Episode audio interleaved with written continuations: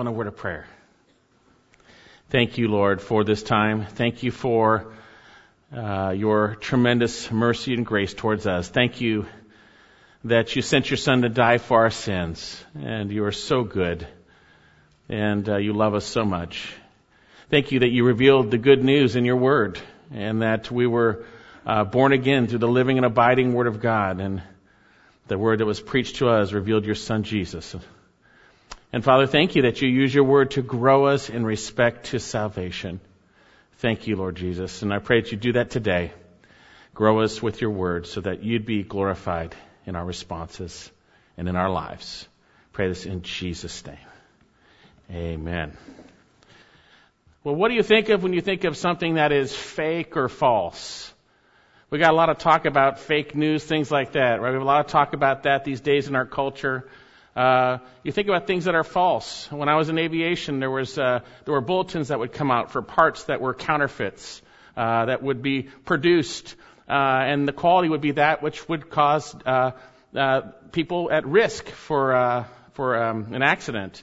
Things that are false. You think about things that are fake or false. They're not the genuine article. They're not the real thing. And within that, we recognize that those who purvey those fake or false things are those who are in it for themselves.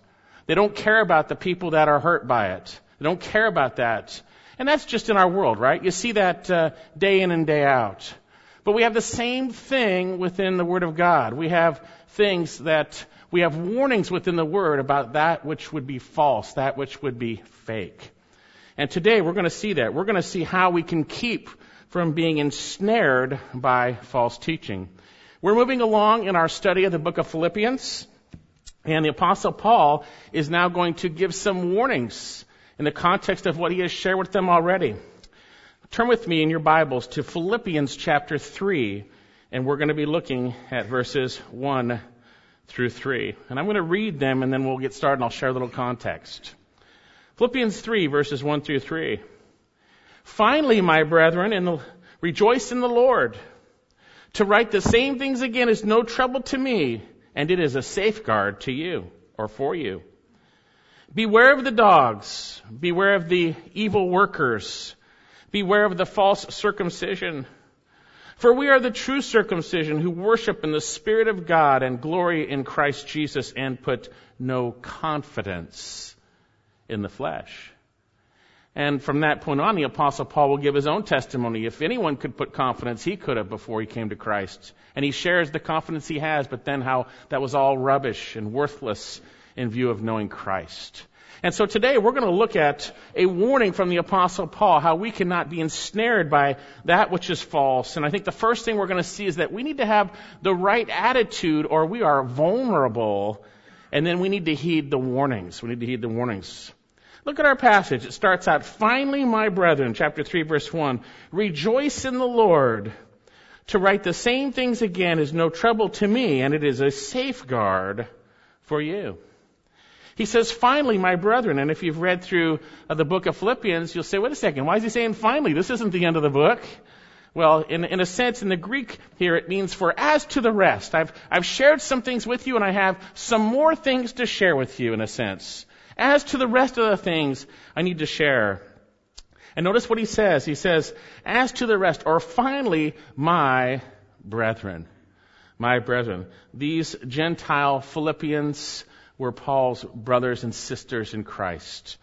Uh, we know, as he talks about brethren, the reality that they were earlier called by him saints in Christ, in Christ Jesus who are in Philippi. You see, when you trust in Jesus Christ as Lord and Savior, you are delivered from darkness into the kingdom of His beloved Son. You are placed into the family of God. You are holy by position. You are a saint by position by the righteousness that is in Jesus Christ. And see, he's writing to his brothers and sisters. Now, Paul has, says, as to the rest. Well, what have we seen so far in the book of Philippians? We've seen the apostle Paul has, uh, has, has revealed uh, in this letter about 10 years after the founding of this church that he is uh, so thankful for them. He is so thankful for God's work in their lives. And he is confident that God will complete that work that he had started. And he shared his attitude and his circumstances that although he is in prison 24-7, chained to a Roman guard, about to go before Caesar, not totally knowing what's going to happen to him, possibly being executed, but I, he seems to, to sense in the Lord that that's not going to happen. He says, to live is Christ, to die is gain. But if I'm going to stay on, he shares with the Philippians, it's for your benefit, Philippians. That's what he shares.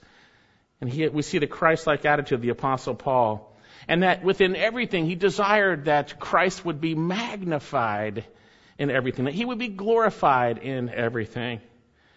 And then the apostle Paul addressed the Philippian circumstances. They were experiencing some opposition. They were to stand firm. They were to strive together. They were not to be alarmed by their opposition, which is a sign to the opposition they're on their way to destruction, but to those who are in Christ, the Philippians, that they're on their way to glory. And then we saw in chapter 2 that they were to have the right attitude, the right mindset. Isn't attitude everything? You think of attitude, it's your mindset. It's how you think. It's how you respond to things. It's, it's what you think when things happen to you. They're to have the right attitude. They're to have the mind of Christ. They were to be united, humble. They're to be like Jesus Christ. They were to uh, see one another as more important than themselves. They were to scope out ways to, to, to do so. And then Paul gave the perfect example of what we are to have. We're to have the mind of Christ. He says, have this attitude, or literally mind, which was in Christ Jesus. Think like Jesus Christ thought when he was in his flesh. When he came, he didn't consider equality with God a thing to be grasped, but he emptied himself, becoming a bondservant. He became a servant and he was uh, humble to the point of death, even death on a cross. He obeyed, serving the Father for our benefit. He saw us as more important than himself. Have this mind which was in Christ Jesus and serve your brothers and sisters in the context of relying and obeying on the Father who is in heaven. We see that. And within that, we saw the first commands, the real commands that come after the exaltation of Christ. Because of what he had done, he was exalted, that, that at his name, every knee would bow and every tongue would confess that Jesus is Lord to the glory of the Father. And that we are to thus work out our salvation with fear and trembling. Because God is at work in us. God is at work in us. We're to work out our salvation with fear and trembling and that reality that we are to be humble and, and respectful and honoring and, and, and fearing the Lord. What God is doing in us, He is working in us this tremendous reality of the life of Christ, and we're to work that out in the context, as we saw, of obedience. We're to work that out in obedience. And then we saw the first command after that, that we're to do all things without grumbling and complaining, without complaining and arguing that we would be lights. We would be those who shine, in a sense, and we do shine in this dark, sinful world. And that Paul himself, he shared, that they would hold fast to the word so that he would not have to see in the day of Christ that all that work in the word had been in vain in their lives. And so with that, we came to then some examples. The example of the apostle Paul. We came to the example also of Timothy. And last week we saw the example of Epaphroditus men in different giftings and different positions and different circumstances who all reflect the mindset of Jesus Christ. Examples for us to follow. And it's after these examples we come to chapter 3, where he now shares a warning for believers in Philippi, and by virtue of the scripture being inspired and proper for us, a warning for us. He says, Finally, my brethren, rejoice in the Lord. That's the first command. And he's going to go on and say to, to write the same things, it, again, is no trouble for me, and it is a safeguard for you. And we're going to see he's talking about false teachers, false brethren, those who are dangerous, those who introduce things that are dangerous to your faith in Jesus Christ. And he's going to warn us about that because they're there. Where there's the truth, there's false things. We see that in all areas of life, but especially in terms of a relationship with the Lord Jesus Christ. And he begins by, interestingly enough, saying, Rejoice in the Lord.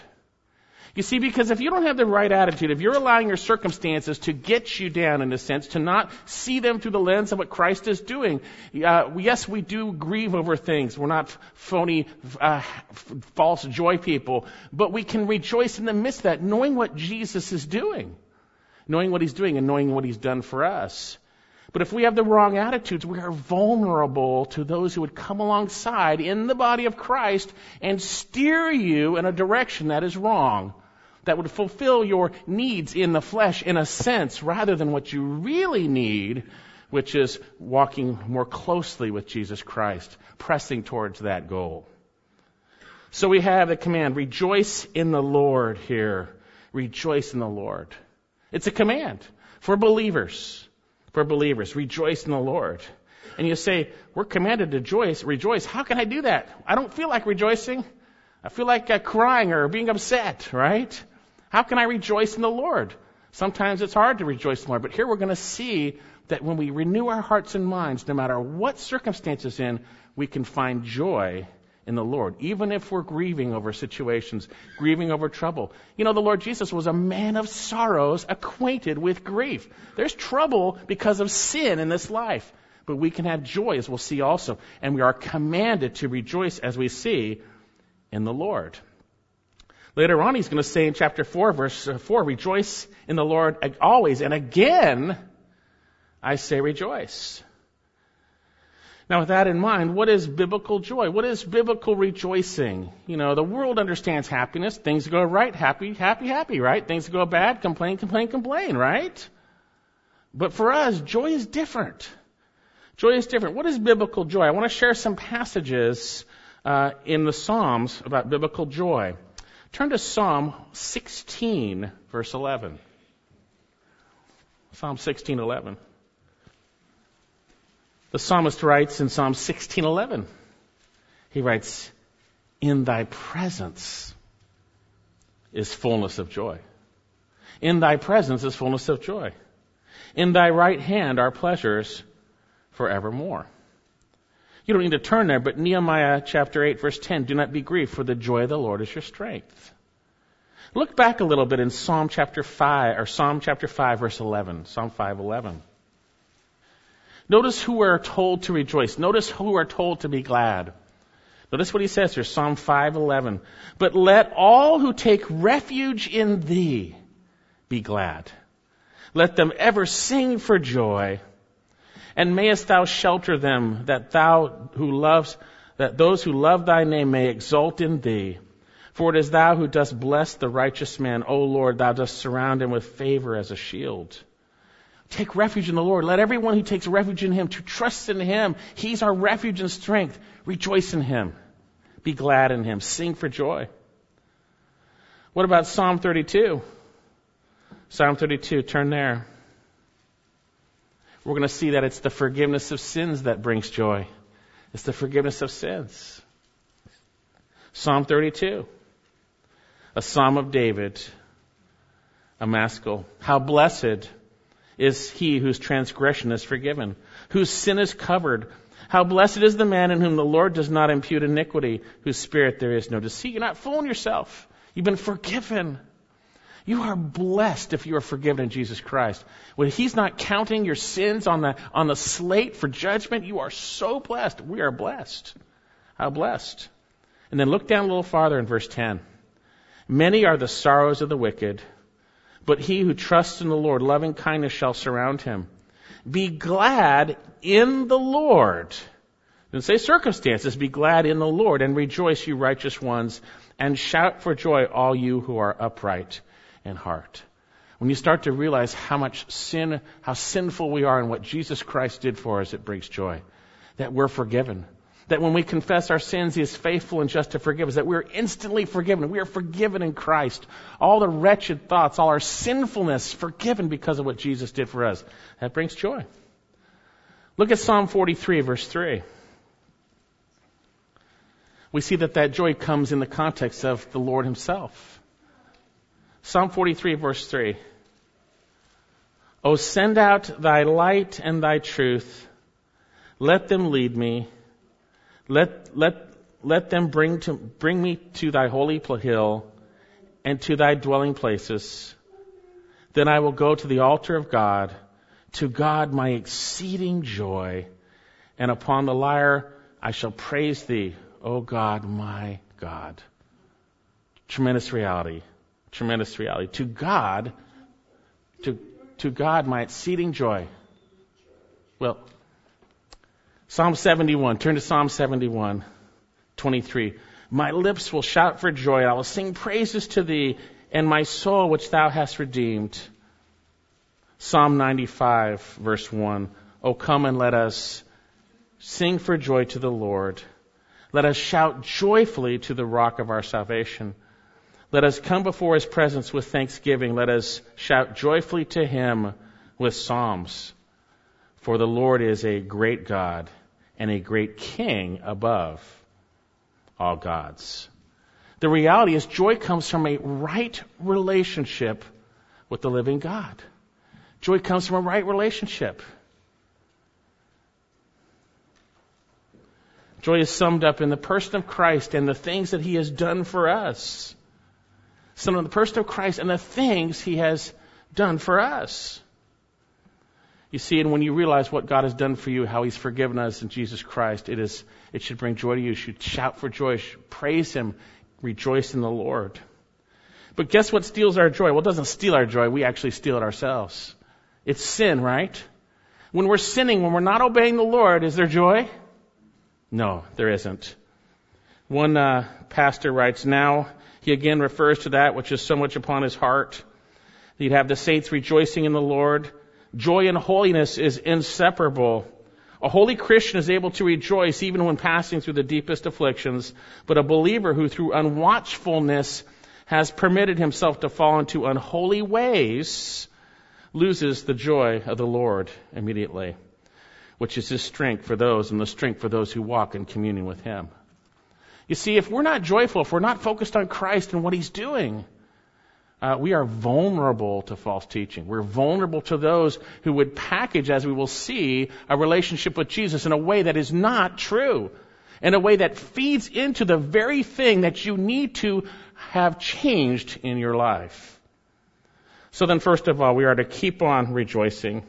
Now, joy is like a spiritual thermometer. We can, again, we can be absolutely grieving over things. We can have, have uh, all sorts of difficult things in our lives, and as believers, we do. We do. But within that, but within that, we are told here and we're commanded to rejoice in the Lord. And I want to ask you, are you obeying that command? Are you rejoicing in the Lord? Not in your circumstances. Are you rejoicing in the Lord and what He's done? What He's done for you? Are you rejoicing in the Lord? If not, you're vulnerable. Well, not only are we to um, uh, be rejoicing in the Lord, not only to do that, we are also to heed the repeated warnings. Look at our passage again. Philippians chapter 3 verse 1.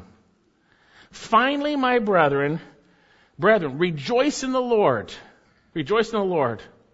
To write the same things, again, is no trouble to me, and it is a safeguard for you. Paul says to write the same things. The implications, he has written them before. These are the same things that he has warned about before. To write the same things is no trouble or literally no effort for me to write them again. It's no trouble. You see, Paul was a faithful, godly shepherd who was concerned for those who were at spiritual risk. And he says, It is no bother, no trouble for me to write these things again. And he says, literally, it is a safeguard for you. That term safeguard speaks of that which is firm, that which cannot be thrown down, that which is immovable. It's uh, used in parallel in Hebrews chapter 5 or chapter 6, verse 19, with the term anchor. An anchor, our hope in Christ is an anchor, both sure, solid, steadfast. He says it's a steadfast, safe warning for you. It's a safeguard. For me to warn you is to protect you, and it's no trouble to do so. Folks, it's no trouble to do so. And I want to ask you, when's the last time you heard of those warnings? A lot of churches these days don't want to warn you about those things. They don't want to be faithful to the word. They want to sell you a, a, a package of something that is very enjoyable for you, rather than warn you about the difficulties that are going to come your way if you really are following Christ. So now he says here, it is a safeguard for you. It's a safeguard for you. So what is this that he's going to talk about? What are the threats and dangers that the Philippians were facing? We're going to see them in a moment. But what were these things that he needs to warn them about? Well, most likely they were the, the Judaizers. They were those who had claimed to have come to faith in Jesus Christ, and yet they were attaching uh, works to their relationship, quote unquote, with the Lord Jesus Christ. So they were those who would say, yes, we've come to Jesus Christ. We're following the Lord Jesus Christ. But they would attach Old Testament shadows and say you had to do these things to be right before the Lord. They would twist the Word of God, as we will see. They would mutilate, as we will see. They were those who would say that you need to back at this time to be circumcised, whatever it might be if you're men. But they would not only physically devastate, they would spiritually devastate. Now you say that's not a danger to the Philippians, right? Because they've already been saved. Well, the reality is, although they brought a false gospel, they also brought a threat to one's sanctification, you see? Because God uses His Word to bring us into the kingdom. He, he reveals the truth about Jesus Christ. We are born again through the living and abiding Word of God. And then He uses it to grow us in respect to salvation. And when people twist that, lessen that, or manipulate the word, it is a threat to our relationship with Jesus Christ. And that is the most important thing there is, is our walk with Jesus Christ. And therefore, this is the most important thing to be warned about. And Paul says, it is no trouble for me, and it is a safeguard for you. Rejoice in the Lord, and for me to warn you, it's no big deal. But it's a safeguard for you. You see, we have the same threats right now, just repackaged. We don't have uh, former Jews walking around uh, telling us we need to get circumcised, whatever that might be, or do those things. Well, there are some messianic churches that are not good. I'll tell you right now. They fall into this, by the way. They say, yes, we follow Jesus Christ, but then they add all the works of the law. Get away from them, as we're going to see. But there's other things that we are in danger of. Turn to Colossians chapter 2 for a moment. Colossians chapter 2. And while you're turning there, I want to read something that the Apostle Paul shared with the Ephesian elders. This is in Acts chapter. Actually, I want to trade your keep your finger in Colossians, but also turn to Acts chapter 20. I want to share this passage, Acts chapter 20. Acts chapter 20, verse uh, 28. And the Apostle Paul is uh, sharing his last words with the Ephesian elders, the leaders of the Ephesian church. And he says in Acts chapter 20 verse 28, Be on guard for yourselves and for all the flock, among whom the Holy Spirit has made you overseers, to shepherd the church of God, which he purchased with his own blood. I know after my departure, savage wolves will come in among you, not sparing the flock. And from among your own selves, that's the leadership there probably, men will arise speaking perverse things. And the reason why? To draw away the disciples after them. Therefore, be on the alert, remembering that night and day for a period of three years I did not cease to admonish each one with tears. The apostle Paul warned them over and over about it. And yet for us, we don't have maybe these Judaizers. What are the things we need to watch out for? Well, the scripture is just as applicable to us today as it was back then. And back to Colossians chapter 2. Verse 6. The apostle Paul says, as you have, as you therefore have received Christ Jesus, so walk in him. You see, we received Christ Jesus by faith. We didn't receive him. We didn't do anything to get saved. We did nothing by works. It was nothing and as the same way we walk in Jesus Christ, we rely on Him with the same faith we had when we got saved. We trust in Him. We believe His Word. That's how we walk with Him. And false guys will come in and twist that and cause you to do stuff. They'll flip the cart before the horse rather than Christ doing things in you. Turn to Ephesians chapter 4. Ephesians chapter 4. We're going to see that it's the Word of God that builds us up, that keeps us protected from these things, by the way. Ephesians chapter 4, verse 11. And he gave some as apostles, and some as prophets, and some as evangelists, and some as pastors and teachers, for the equipping of the saints, that's the body of Christ, for the work of service to the building up of the body of Christ. That's, that's what God is doing until we attain the unity of the faith and the knowledge of the Son of God to a mature man, to the measure of the stature that belongs to the fullness of Christ. As a result, we are no longer to be children, tossed here and there by waves, carried about by every wind of doctrine or teaching, you could say, but by the trickery of men, by craftiness in deceitful scheming. There are bad people out there who craft their words in such a way to deceitfully manipulate the body of Christ, ultimately to pull them away from trusting and walking with Christ, allowing His Word to work in them. That's ultimately what we're going to see. The same way they would twist about salvation, they twist in terms of sanctification. The Apostle Paul was dealing with this with the Galatians, the Galatian church. They were believers. And he says to them in Galatians chapter 3, You foolish Galatians, who has bewitched you? Before whose eyes Jesus Christ was publicly portrayed as crucified? This is the only thing I want to find out from you. Did you receive the Spirit by works of the law or hearing with faith? It was by hearing with faith, right? Are you so foolish? Having begun by the Spirit, you are now being perfected by the flesh? That's the danger. People coming in to tell you how to follow the Lord Jesus Christ, how to do church, how to have a relationship with Him apart from how He ordains that we have a relationship, which is by His Word through His Spirit changing my heart and enabling me to be different and to do what He has and has called me to do. Now the dangers today are obvious. There's nothing new under the sun. We have the obvious cults, the cults, the Mormons, Jehovah's Witnesses, where they, salvation is clearly by works. That's false gospel. But there are those who have a subtle, deadly shade that add things in. They say salvation is from Christ, but you need to be water baptized to be saved. Salvation from Christ, but you need to partake of the sacraments. Salvation is Christ, but you need to keep the Sabbath, or so on and so forth. They'll add those things in. Or even more subtle, we will have systems of sanctification. Follow this prayer, like the prayer of Jabez. Follow that, and you'll be more godly. Uh, be part of this, this group or this purpose. Know your purposes. This will help you. Rather than obedience to Christ, as you have received Him, so walk in Him.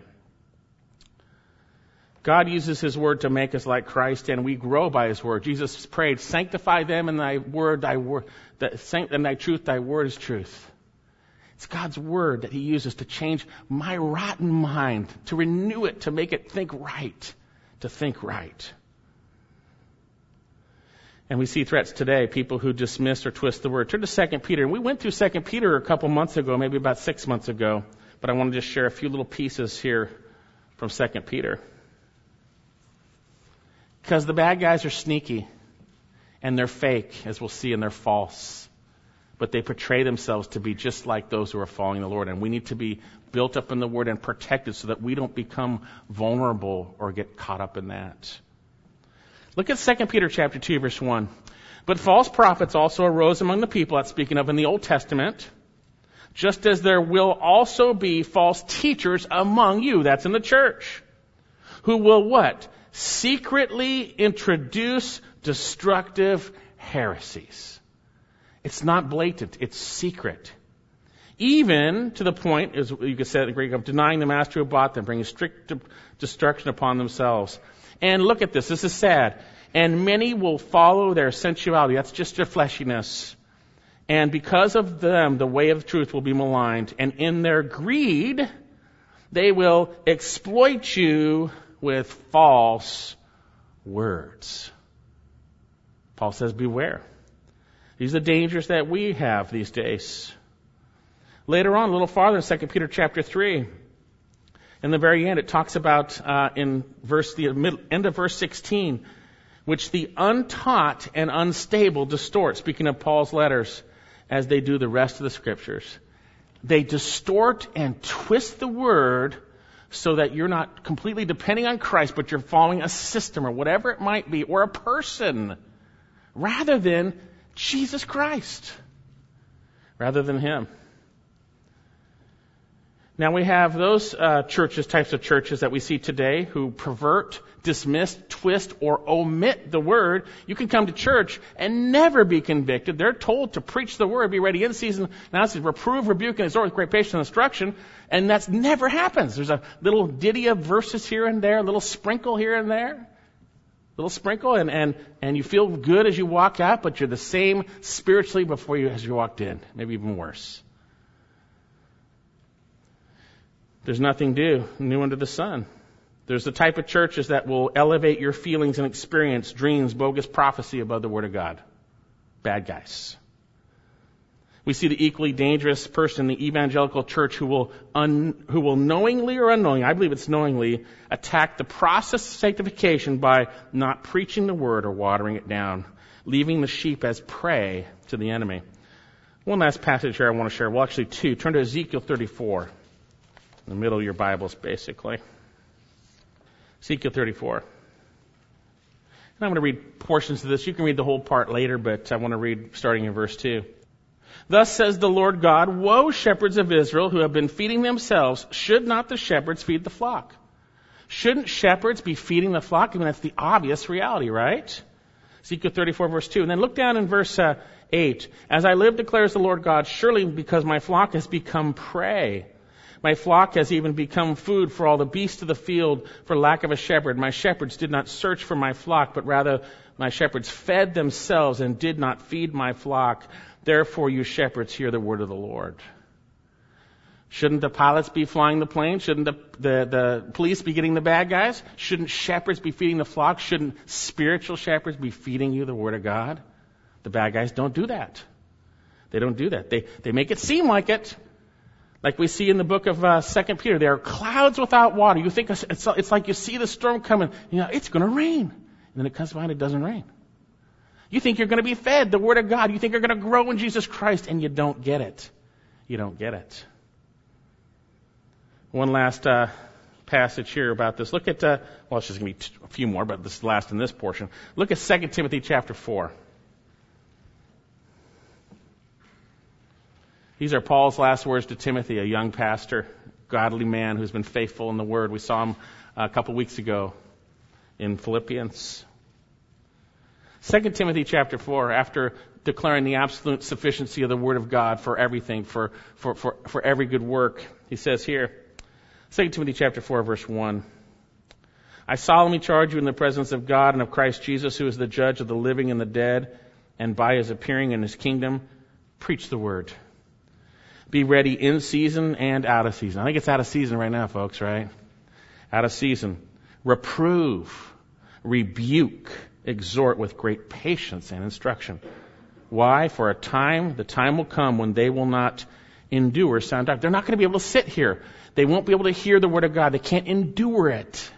But notice what it says. But wanting to have their ears tickled, they will accumulate for themselves teachers in accordance with their own desires and will turn away their ears from the truth and turn aside to myths or stories. We see that today. But I don't see much concern in churches these days for the, the movie clip storytelling preachers who omit the Word of God. I don't see much concern.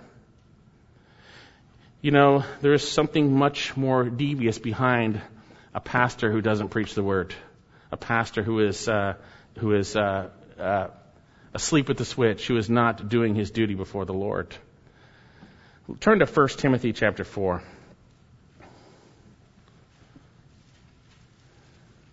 Here's some examples. You're going to get some examples of some, some teaching that was bad at that day and what pastors are to do. 1 Timothy chapter 4. But the Spirit explicitly says in latter times some will fall away from the faith. Paying attention to what? Deceitful spirits and doctrines of demons. By means of hypocrisy of liars, seared in their own conscience as with a branding iron, men who forbid marriage, that was one of their false things. Hey, if you don't get married, you're more spiritual. That was it, okay? And advocate abstaining from foods. You better not eat this food because that's not good for you. That's not, well, not good for you, so it's not holy. You shouldn't eat that. You'll be more godly if you eat this way which God has created to be gratefully shared by those who believe and know the truth. For everything created by God is good, and nothing is to be rejected if it is received with gratitude. Got bad people saying, hey, you ought to eat this way and that'll make you more spiritual, right? Little examples, right? Doctrines of demons. Doctrines of demons. He says, for it is sanctified by the means of the Word of God and prayer.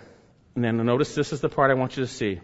In pointing out these things to the brethren, you will be a good servant of Christ Jesus, constantly nourished on the words of faith and of the sound doctrine which you've been following. Point out the bad doctrine, Timothy. Be a good, good servant of Jesus, right? Protect the flock. And the apostle Paul was like that. He was faithful. He says, it's no problem for me to warn you. It's no problem at all. It's no problem at all. It's a safeguard for you. So with that in mind, how are we to keep ourselves from being ensnared from false teaching? First of all, we need the right attitude. We need to be rejoicing in what Christ has done for us. Secondly, we need to heed the warnings. They are for our benefit. And there are a lot of warnings as we'll see in scripture. And now the apostle Paul is going to get specific now and give us very specific warnings of things for us to beware here. And that, and within this, we need to diligently look out for these things because of the great danger they pose. Look at verse 2 back in Philippians 3. He says, Beware the dogs. Beware of the evil workers. Beware of the false circumcision. Three bewares and their commands, present imperative, constantly beware. The term means to be constantly observing with the, with the idea of avoiding. You know, have you ever been told, warned about something? Watch out, you'll cut your finger. You know, you're, okay, I'll be careful, right? Whatever it is, right? You're, you're aware of that. Someone's warned you. You're, you're constantly looking so that you don't do what you're being warned about, right? Three bewares. Be constantly observing with a view of avoiding. And why? Why should we be avoiding these false bad guys and their teaching? Because first of all, they're dangerous. Notice the first one. Beware of the dogs. Sounds like your introduction to your postal job, right? No, it isn't. Right? What does he mean by this? Beware the dogs. Well, there were two words in Scripture for dogs, basically. They're cognates of one another. The first one was what the, Jesus shared with the Syrophoenician woman about the dogs that get the crumbs from the table. Household pet, nice dog, you know, in a sense. And then there were the mangy, uh, rabid, often rabid scavengers roaming the streets, and that was this word. Out, they're vicious, half starved. They're, they're dangerous. They're dangerous. And he is associating these false teachers with the metaphor of these, these, these dangerous, half-starved uh, scavengers who are out to get you, in a sense. He says, beware the dogs. And in an interesting twist, the, the Jews who didn't know Jesus, they would see Gentiles racially uh, and, and their racial bias as dogs. They would call them that. And Paul says, beware the dogs, most likely these Judaizers, these ones who take the word of God and twist it beware the dogs. They're dangerous. They're dangerous. False teaching is dangerous. What did, what did Jesus say in Matthew chapter 7? He said, uh, Beware of false prophets who come to you in sheep's clothing but are inwardly ravenous wolves. They come to you with shepherd's clothing on like a pastor and inwardly on the inside you can't see that. They are ra- like ravenous wolves. He says, You'll know them by their fruits. You'll know them by their fruits. Turn to 2 Corinthians 11. They're dangerous. Dangerous people. 2 Corinthians 11. He's speaking of false apostles here, faux apostles. 2 Corinthians 11:13. He says, "For such men are false apostles, pseudo apostles. That's the word pseudo, pseudo apostolos, deceitful workers or workers of deceit. And look at this disguising themselves as apostles of Christ. And no wonder, for even Satan disguises himself as an angel of light. Therefore, it is not surprising if his servants also disguise themselves as servants of righteousness, whose end shall be according to their deeds. Folks, they're fake. They're false. They disguise themselves as servants of righteousness. They creep in unnoticed. Jude, verse 4, he says, For certain persons have crept in unnoticed. It's like a, like a terrible, yucky bug or something, you know? They're imposters. Bob read this earlier, 2 Timothy 3.13. But evil men and impostors will proceed from bad. They claim to follow Jesus Christ. They are impostors, and you can know them by their fruits. They're disobedient to the Word of God. They're disobedient. They're not, they, and they don't point you to dependence on Christ. They point you to dependence on other things. They point you to your feelings. They point you to yourself, to your felt needs, rather than Jesus Christ. Beware. Look for the fruit. Again, Matthew chapter 7. Jesus says, Beware of the false prophets who come to you in sheep's clothing or shepherd's garbs. They, they portray themselves to be shepherds. But inwardly they are ravenous wolves. You will know them by their fruits. Grapes are not gathered from thorn bushes, nor figs from thistles, are they? Even so, every good tree bears good fruit, every but the bad tree bears bad fruit. A good tree cannot produce bad fruit, nor can a bad tree produce good fruit. Every tree that does not bear good fruit is cut down and thrown into the fire. So then, you will know them by their fruits. And later on, he gives an example of the fruit. Those who would say, Lord, Lord, didn't we do all this in your name? Didn't we cast out demons? Didn't we perform many miracles? Didn't we do all this ministry? And the Lord Jesus says, Depart from me. I never knew you. You who practice lawlessness. You're not, they're still in their sins. The fruit of false teachers is they're not convicted over their sin. Those who, that fruit. And therefore, they're either not truly saved because they never truly trusted in Christ because they never really saw themselves as sinner they really are, or they got saved and they never got convicted and grew in Jesus Christ. We're not to be deceived. Those who practice such things will not inherit the kingdom of God. Jesus said, Beware the false prophets. Paul warned the Ephesian elders. We read that earlier.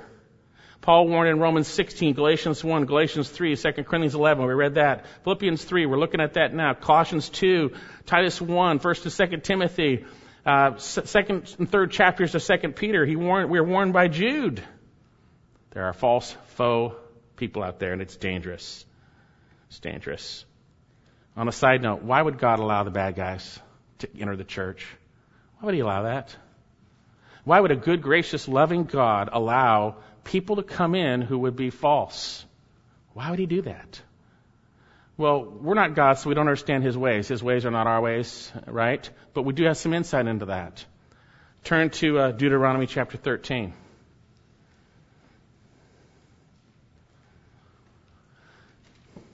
We have some insight. This is an Old Testament context in terms of the covenant that God had made with Israel, but there's some principles that we can gather from here that are helpful for us. Deuteronomy 13, verse 1. If a prophet or dreamer of dreams arises among you, notice how it arises. They just all of a sudden come up, right? We saw that with false teachers and prophets, you know, in the New Testament. Rises among you and gives you a sign or a wonder, okay? Remember, God was working in many different ways through many different means in the Old Testament, right? God wasn't just, uh, right now we're in the New Testament where he, he speaks through his son. But he did many different things. There were all kinds of different ways that God worked through his prophets. There were miraculous things that happened. But the false guys would do things too, you see? And notice what it says here. He says, if, and the sign and wonder, verse 2, comes true. Hey, it actually came true. Concerning which he spoke to you, saying, let us go after other gods whom you have not known and let us serve them. You shall not listen to the word of that prophet or that dreamer of dreams, for the Lord your God is testing you to find out if you love the Lord your God with all your heart and with all your soul. It's a test. You see, if you allow yourself to be swept away by every wind of doctrine, you're showing that you love uh, the Lord less than you love what's going on. You love that church, maybe. You love the feeling you get in it. You love the, the people you're around. You love all that more than you love the Lord God and being obedient. He's testing you. And we fail, don't we? We fail a test at times. And if you fail, confess and be forgiven. Be forgiven. But God tests us. He allows them. But we're to be aware. He's warned us also so that we would not get caught up by them. So we saw, beware of the dogs. Back to Philippians chapter 3. And notice he says in the middle of verse 2, beware of the evil workers.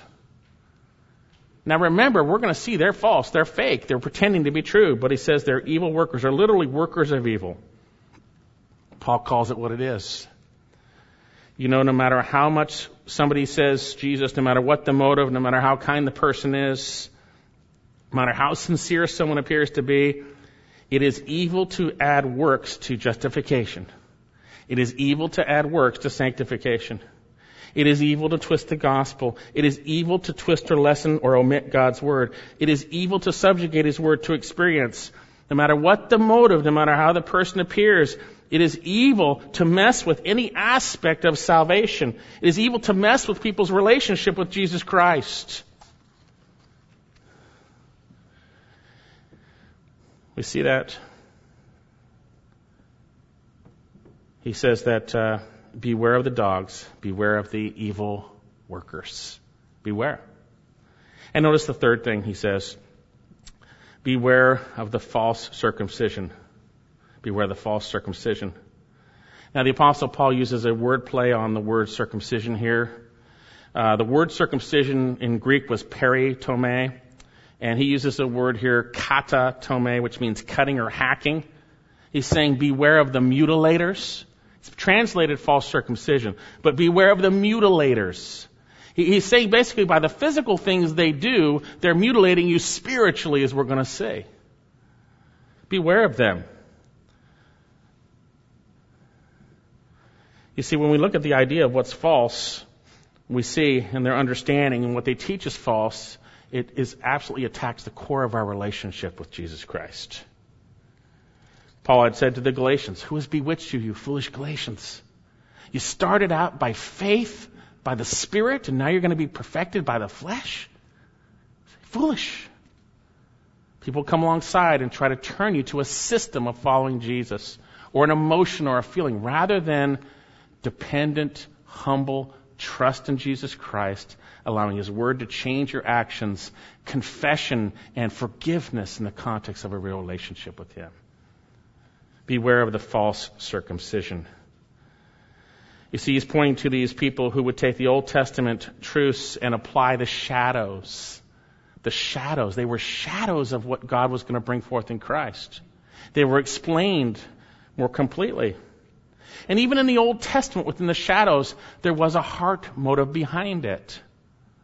In Deuteronomy chapter 30, verse 6, the Lord says, Moreover, the Lord your God will circumcise your heart and the heart of your descendants to love the Lord your God with all your heart, with all your soul, in order that ye may live. You see, circumcision was to be a sign of the covenant, an outward symbol of an inward relationship with the Lord. It was a sign of the covenant God made with the Jews. But they had made the sign the important part. They had made that the part that makes you right before God rather than a changed heart with a symbol and a sign.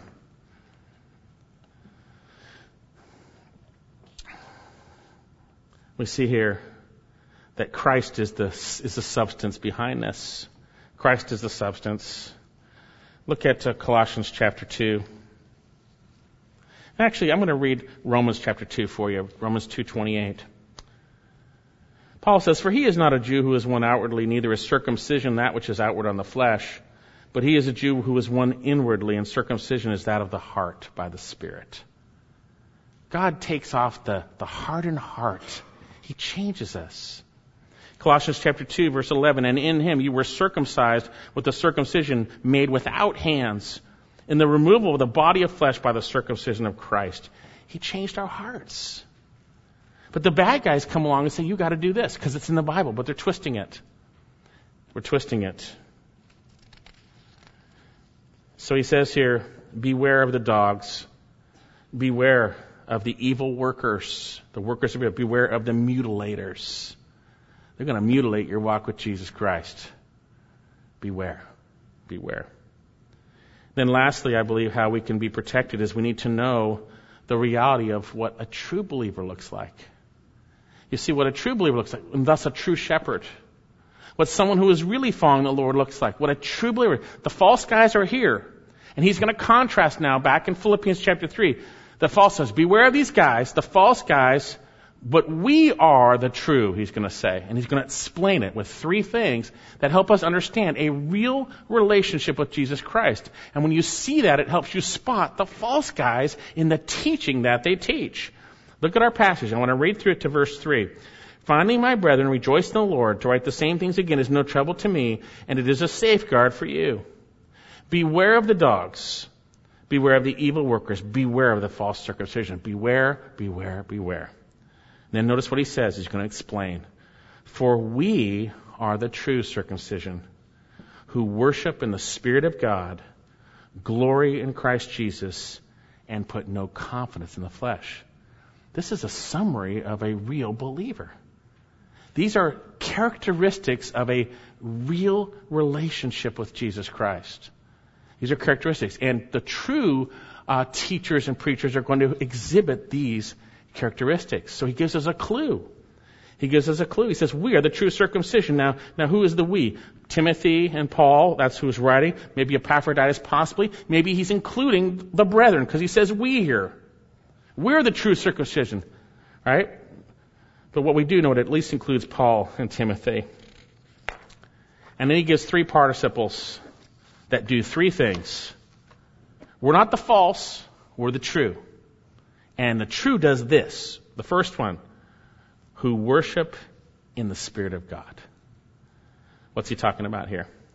Who continually habitually worship by means of the Spirit of God.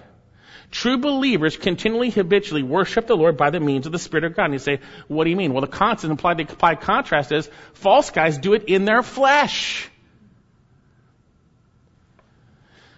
Turn to John chapter 4. John 4 we have a hint to what the Lord is speaking of here.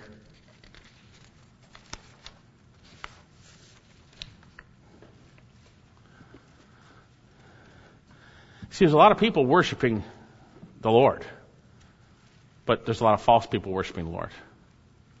And the true ones worship in the Spirit of God. A, it's, a, it's, an identifying mark of a true believer. And that's why some of you here may be singing songs are going, this is so boring, I can't stand this. The Spirit of God is not working in your heart, by the way. It's not causing me to praise the Lord Jesus for the truth that I'm hearing. Take a look here um, at uh, our passage here. John chapter 4, verse 23. Lord Jesus is talking to the woman at the well.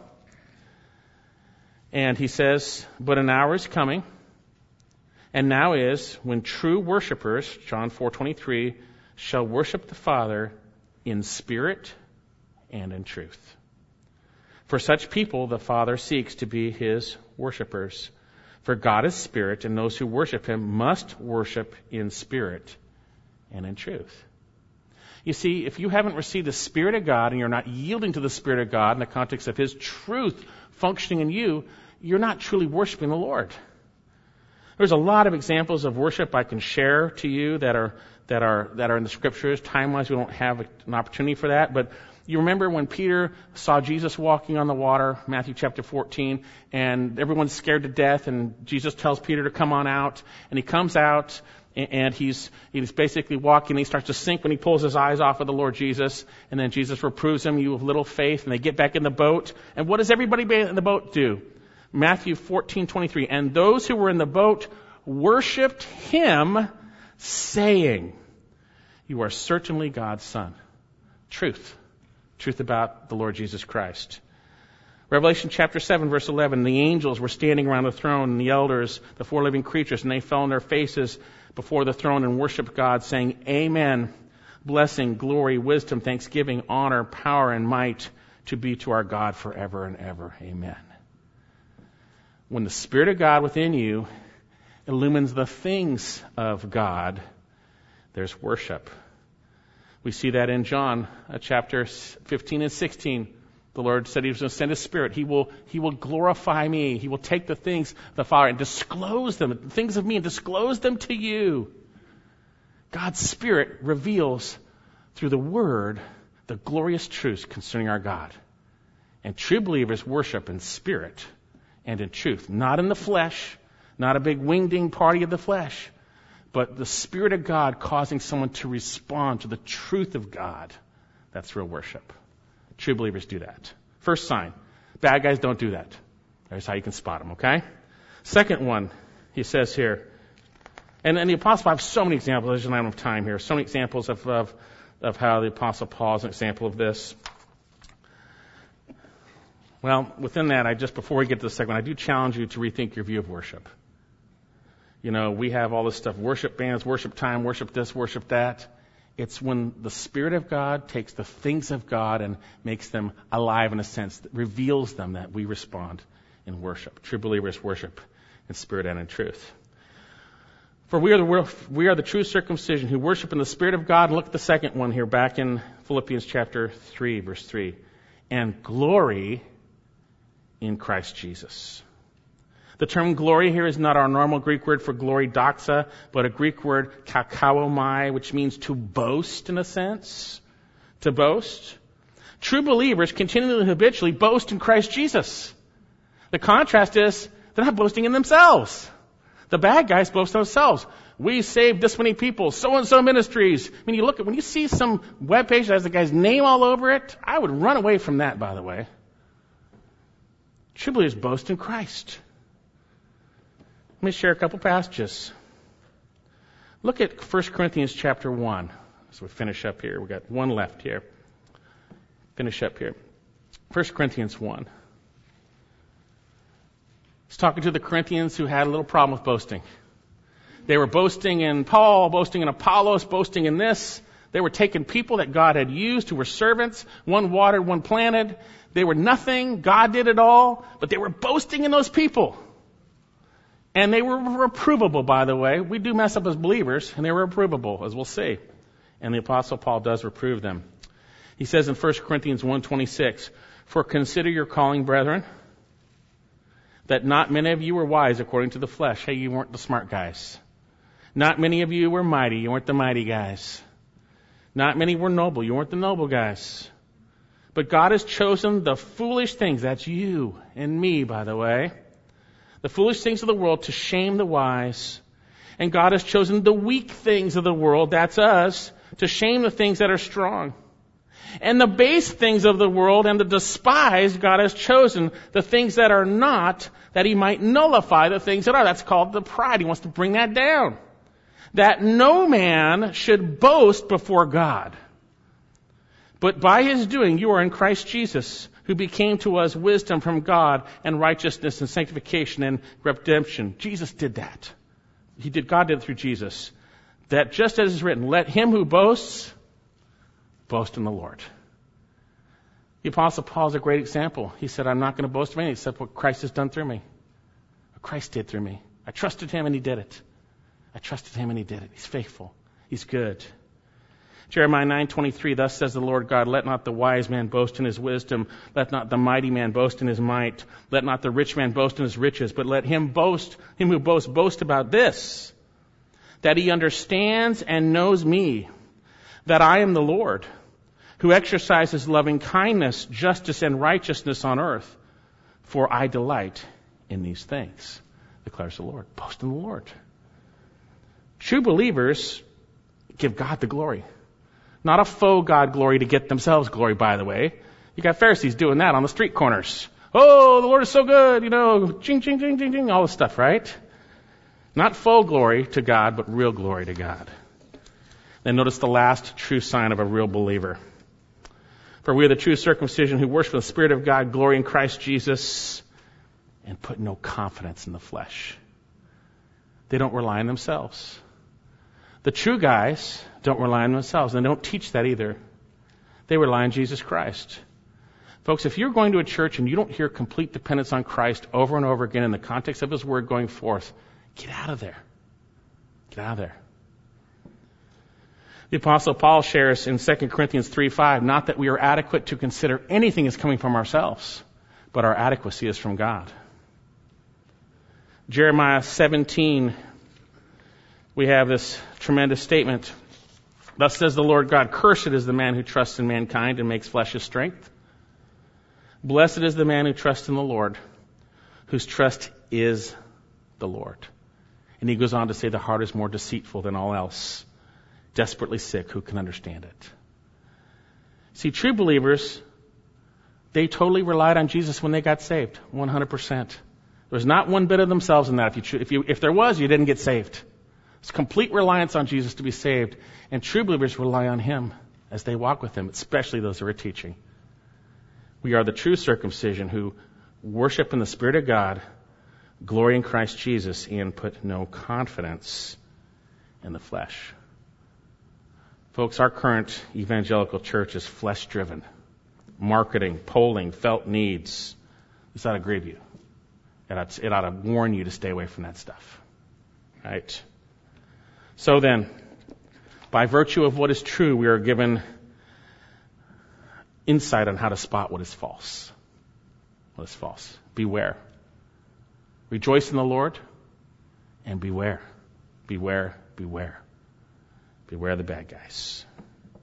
Let's pray. Father, I thank you for your word. I thank you for the warnings. And I just pray right now that you would uh, convict us, Lord God, of where we stand before you. Lord, you said the real guys, they worship in your spirit, they glory in your Son, they put no confidence in their flesh. Lord, I pray for anyone here who has never truly experienced that because they've never truly been saved. They rely on themselves day in and day out. They don't truly worship the Lord, your Son. They don't glory in Him. Lord, I just pray that you would convict them, that they would turn, confess their sin, and be saved. And Father, for those of us who are saved, may we be on the alert in the right context, Lord God we would not be doing this every second of the day as trying to focus on this stuff, Lord God, but that we would focus on you. But we would be cautious. We'd be careful. And we watch out. Father, I thank you for your word and I thank you for your son in whom we pray. Amen.